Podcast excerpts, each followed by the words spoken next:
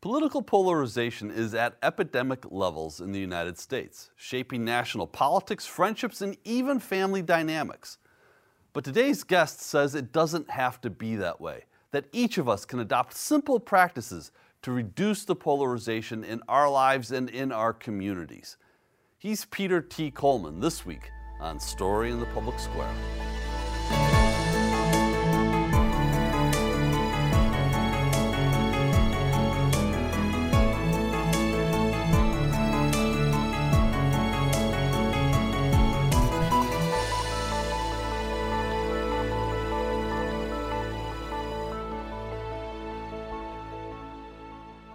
And welcome to A Story in the Public Square, where storytelling meets public affairs.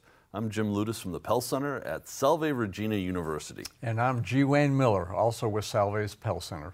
This week we're joined by Dr. Peter T. Coleman, a professor of psychology and education at Columbia University. He's also the author of The Way Out How to Overcome Toxic Polarization. Welcome, Peter.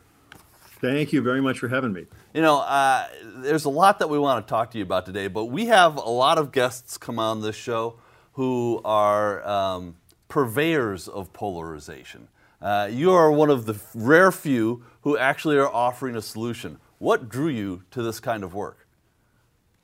Well, uh, that's a great question. Um, so I've been studying conflict. Uh, I'm a professor at Columbia University, studied conflict there, um, run a center, uh, which is a science practice center. And uh, one of the areas that we study are like really deeply entrenched, long-term intractable conflicts and how they get stuck and the conditions under which they change. So I've been studying the phenomenon of kind of polarization and difficult conflicts for decades now. Um, but I think particularly fo- my focus on political polarization in the U.S. was really, really teed up in you know 2016, 17 when the political rhetoric got you know more and more intense in America, and I was being approached by a lot of uh, organizations that are were interested in doing bridge building work, but I felt like they didn't have a good handle on the science, like the conditions under which you want to bring people together or don't, um, and so I felt the need to you know, write a book that basically summarized uh, high-level um, takeaways on what to do in this these kinds of climates.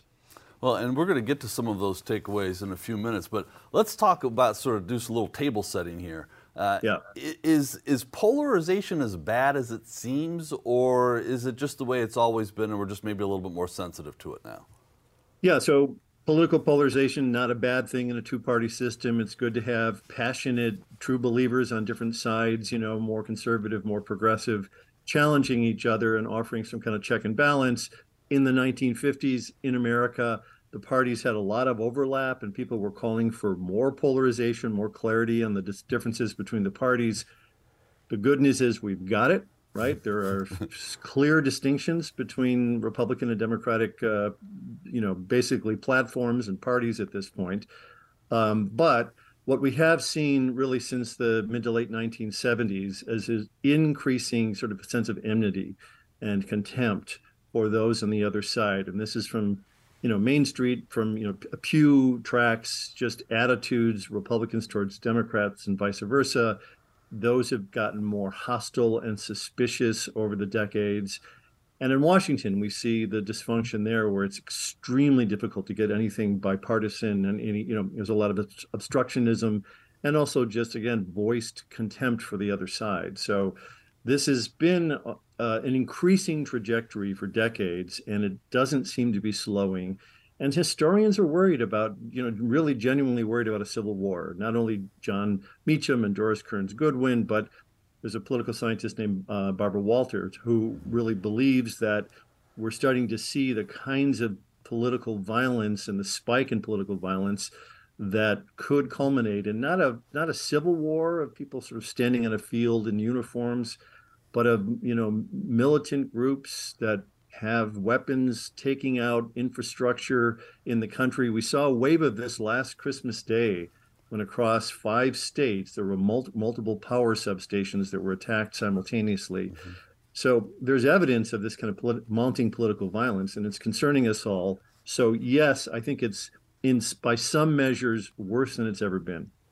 So, Peter, you, you mentioned one of the dangers clearly is, is the possibility of civil war, as you described it. Obviously, not two opposing sides, you know, pointing rifles at each other. What are some of the other dangers of polarization today, both to the nation and to individuals? I mean, there, obviously, we're talking about a lot of people in this country, but we're talking about the effect on individual people. You know, we see this all the time on social media and Facebook and Twitter, the kinds of, of attacks that are made, it must take a toll. Long way of saying, get into a little more of the dangers to the country and to individuals. Well, again, there are many people study different aspects of polarization, but at a personal level or a family and community level, you know, half of America has experienced uh, becoming estranged from someone in their family or a close former friend. So there's a lot of loss at a time when a lot of Americans sort of feel a lack of belonging and feel, you know, a sort of more acute loneliness. So there is uh, an impact on our relationships, on our important relationships. There's increases in toxicity that are um, we're experiencing, particularly in younger people. And this is a constellation of things. This is not just politics, right? Because it's social media and it's you know other types of anxiety from, from COVID and from losing time in school, but when you don't have people that you used to be able to turn to to talk to because you feel estranged from them, it makes matters worse. So it is in some ways that the polarization that we're experiencing is in some ways like a toxic substance. It's it's uh, there's brain science research that shows that when people you know are triggered by a sense of outrage and a taste for retaliation against the other side by something they see on Twitter or hear on the news, it triggers a part of our brain that is also triggered by narcotics. So there is an addictive quality to this hmm. sense of outrage, wow. and social media platforms know that. Mainstream media plat- platforms know that, and they're preying on that. So at an individual and sort of family and relational level, it's bad.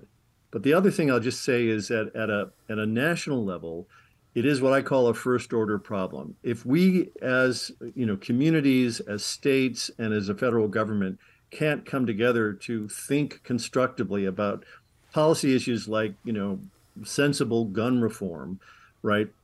Gun ownership reform, where 90% of the population supports a certain measure and yet we still can't do that. That speaks to this kind of pathology in our governance and our incapacity to solve critical problems. Peter, what factor does fear play in this? And, and you're, you're a professor of psychology, so you obviously have thought about this and probably researched this as well. There are a lot of things that people are afraid of on both sides of the aisle. You know, climate change is one of them. Uh, we're seeing that, uh, at least type of evidence, you know, as we tape this with the wildfires and the smoke coming down from from Canada. There were concerns about job loss or people who have lost jobs and cannot get back into the workforce. You mentioned mm. COVID. There were certainly fears there. Talk about the role that fear plays on the psychological level of people. Well, so humans, you know, are hardwired to respond to threat in very primitive ways, very automatic ways. And so a lot of what you're describing can be experienced as a threat. And we oftentimes look for people to blame, groups to blame, right? So that we don't feel such responsibility for these things. But all of the factors that you're describing uh, create a time of uncertainty, great uncertainty, and great change, right? There's so, so much tumult. Now we have ChatGPT, and so like all of our professions are going away. You know, there is tremendous uncertainty and instability, and in times like this, people are in a heightened state of vigilance, and they do experience sometimes more neutral things as threatening and we look for others to put that you know threat on and to blame so that we have something we can do about it something that we feel is tangible. So fear is a core component of this but in some ways it is not just a fear of the other but it's how all of these things create conditions that make us more susceptible to fear and to the manipulations of our fear by those in power and those in the media that you know seek to capitalize on it Peter, I promise you, we're going to get to the solution in just a second. But you mentioned something that's a, just a fascinating phenomena to me that the Americans tend to ascribe more extreme views to their political opposites than are actually held by members of, the, of the other perspective. Can you explain that phenomena a little bit for us? Yeah, it's called the misperception gap. Uh, there's a group called More in Common that studies this pretty consistently and regularly. But we find, and frankly, I took the assessment this past summer, and I found that my assessments of the other party's positions and attitudes and actions were about 30% off. They were about 30% more extreme than they usually are. And that's pretty common. Most of us believe that they, whoever they are on the other side of the political fence, are more extreme in their attitudes, are more extreme in their actions, right? Have more coercive and intran- intransi- uh, intractable attitudes. Um, and so what that does is it triggers in us a like response. When we believe they're extreme, we react and respond in more extreme ways. And this is a you know vicious cycle, which is part of what we're facing here are these psychological dynamics that drive us apart.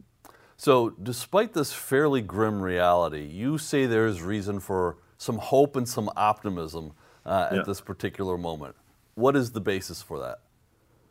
So, I mean, uh, you know, what I was talking about earlier is this sense of estrangement that many of us feel. Um, the the good news is that the vast majority of Americans are just exhausted, right? We're we're exhausted not only by COVID and staying at home and you know economic downturns and threats to the climate and to weather, extreme weather events, uh, and that kind of un, un, uh, instability and uncertainty. But we're fed up with politics as they are. We're fed up with screaming matches on television and in Congress, and you know we're looking to leaders to have reasonable solutions to difficult problems. And so the good news is that the vast majority of Americans, something like 80 plus percent, are what we call fall into the uh, exhausted middle majority. This is the group of people that are not at the extremes and true believers and in for a full fight, they're really looking for compromise. They're looking for alternatives. That those are the conditions where we've seen other nations, Costa Rica, the Scandinavian nations, New Zealand, nations that had come out of civil strife and pivoted towards more peacefulness, usually come out of an extremely difficult time that is exhausting, where people, the masses feel fed up and they are actively seeking an alternative. That's the good news. So, Peter, you talk about exhaustion, uh, and it's physical exhaustion, not just mental exhaustion. And I think that certainly captures uh, the mood of, of, the country now. But yeah. you've developed five practices to help individuals change the way the way they think about change, an important way yeah. step to getting ahead of polarization. We're going to go through all of them. Start yeah. with resetting. That's practice number one. What is that, and, and how can we practice that? Yeah. So the, the premise of this is that when societies are stuck in divisive patterns like this, you need two things. You need enough people to be misery and want change, but you want some clarity about what do you do? What's the alternative?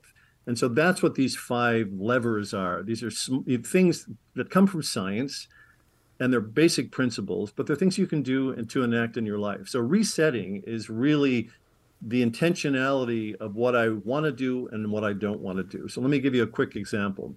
There's a group in Congress called the Select Committee for the Modernization of Congress. It's a mechanism in Congress to kind of help repair the polarization in Congress.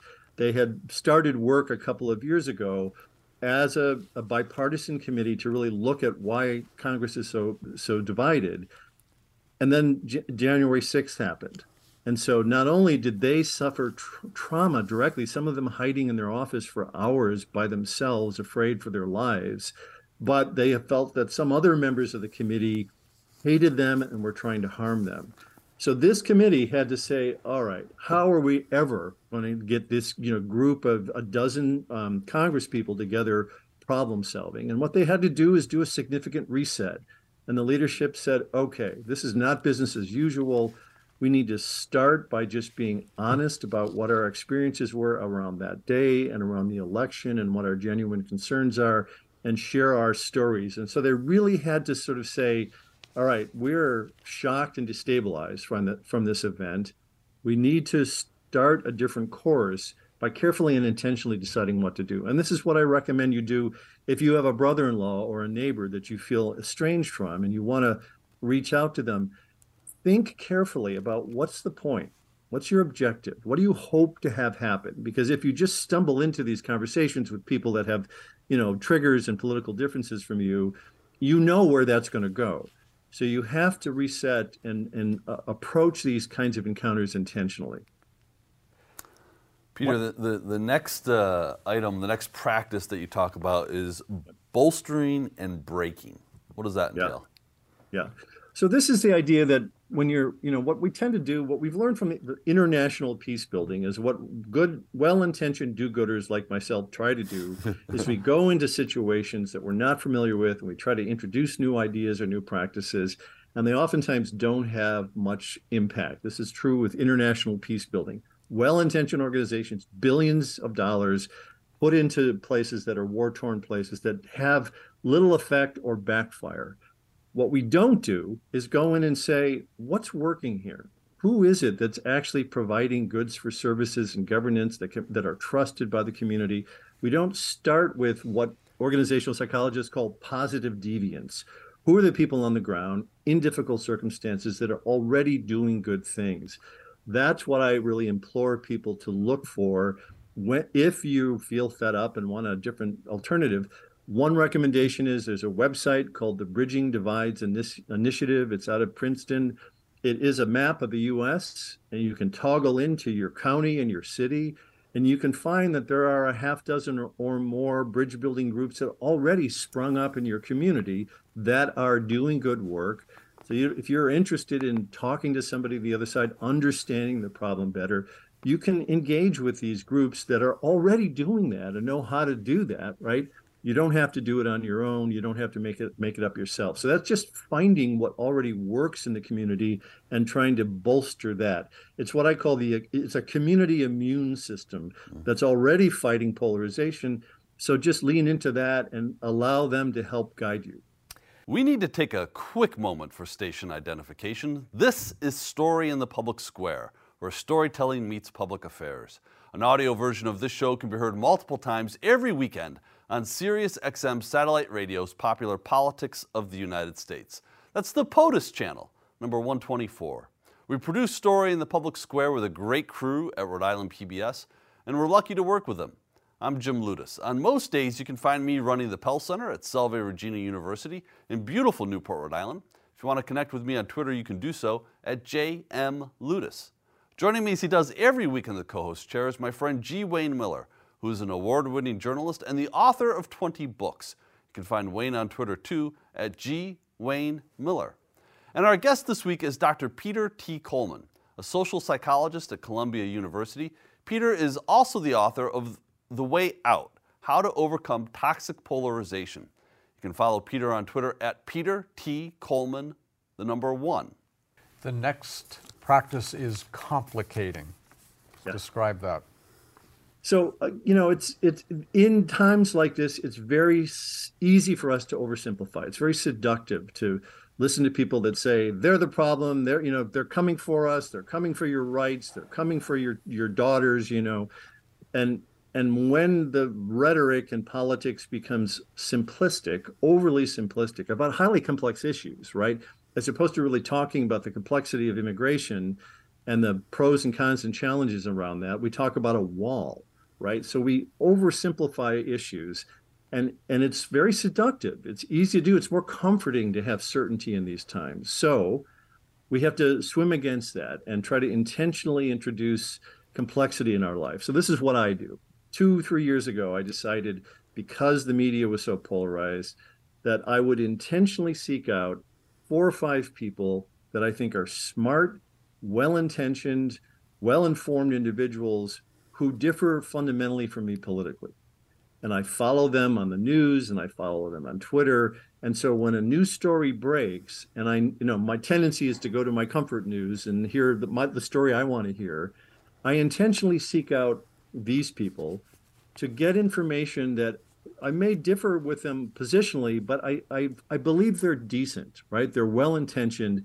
And I try to enhance my understanding of these complicated realities by bringing in information that isn't just comfortable to me, that in fact challenges me, but maybe gives me an, a more accurate understanding of the problem. This the next uh, process uh, it, it sort of blows my mind a little bit. Moving, literally yeah. movement. Yeah. Well, this comes out of actually out of uh, re- fairly recent neuroscience research, but basically, one of the you know, traps that peacemakers like myself, I'm a trained mediator, we fall into is the way we usually do our work is we invite people to a table to sit down opposed, opposite each other and try to talk through problems. And most of the time, that's great.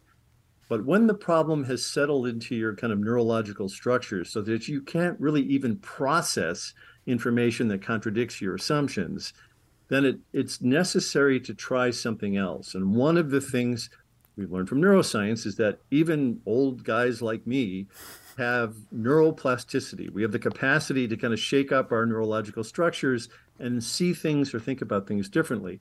And one of the things that facilitates that is physical movement. So even one of the recommendations we have, and, and what we'll talk about is the challenge, is get a, you know, if you're stuck, if you're writing something, thinking about something, or feel emotionally stuck, shut the doors, turn on a great song that moves you, and get up and dance like an idiot by yourself. you know, because it, it helps start to shake up our assumptions and our understanding, and they can free us up a little bit.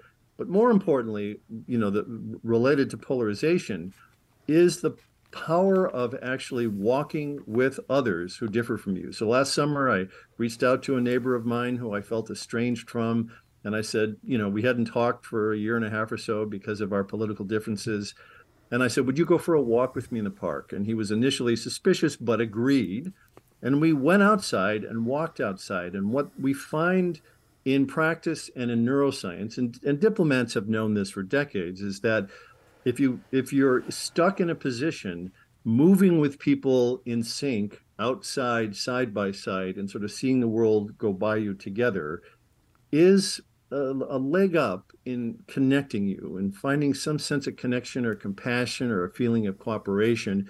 We find this from research with dance teams and combat troops and marching bands that they physically get in sync in a way that you don't if you don't move together.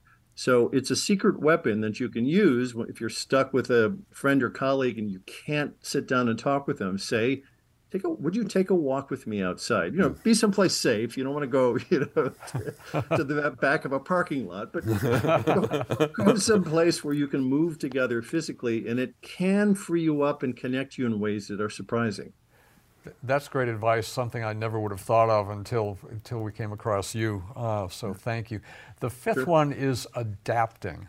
Tell yeah. us about that yeah, so the hardest part of this whole story is that the problem that we're facing around and you know intractable divisions in this country, which are so baked into our culture right now, are not really amenable to quick fixes. There aren't simple things that we can do.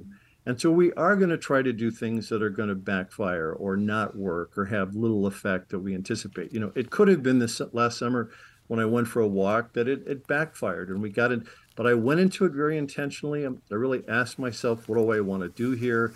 I mostly listened in that process of that walk. And in doing so, my friend, my neighbor, basically talked himself out through his own talking points and came to his own doubts, his own, you know, concerns about his own party and his leadership. So it it requires that we be open to the fact that some of these things that we try to do may not work, may not work right away, may fail, and that we need to learn from them and adapt. I walked away from that walk with my neighbor and I thought, you know, the next time we do this, it's got to be on his terms, you know, because he felt like I was bringing him to do something. So I said, let's meet again, however you want to meet, right? So, learning from how, what things work and what things don't work as you try to navigate out of these times is a really important piece of this. These political times we're in are what we call an in, infinite game. It's not something that people are going to win or lose, it's going to keep going. So, the question is how do you adapt to what's working and adjust when things don't? Peter, you mentioned the challenge, and I'm, I'm, assuming this is the once a day political courage challenge that you've developed. Uh, yes. Could, could you tell us what it is? Yeah. So about a year ago, you know, I published this book in 2021 in June, and about a year ago, after it was published, I thought, you know, people don't read books anymore.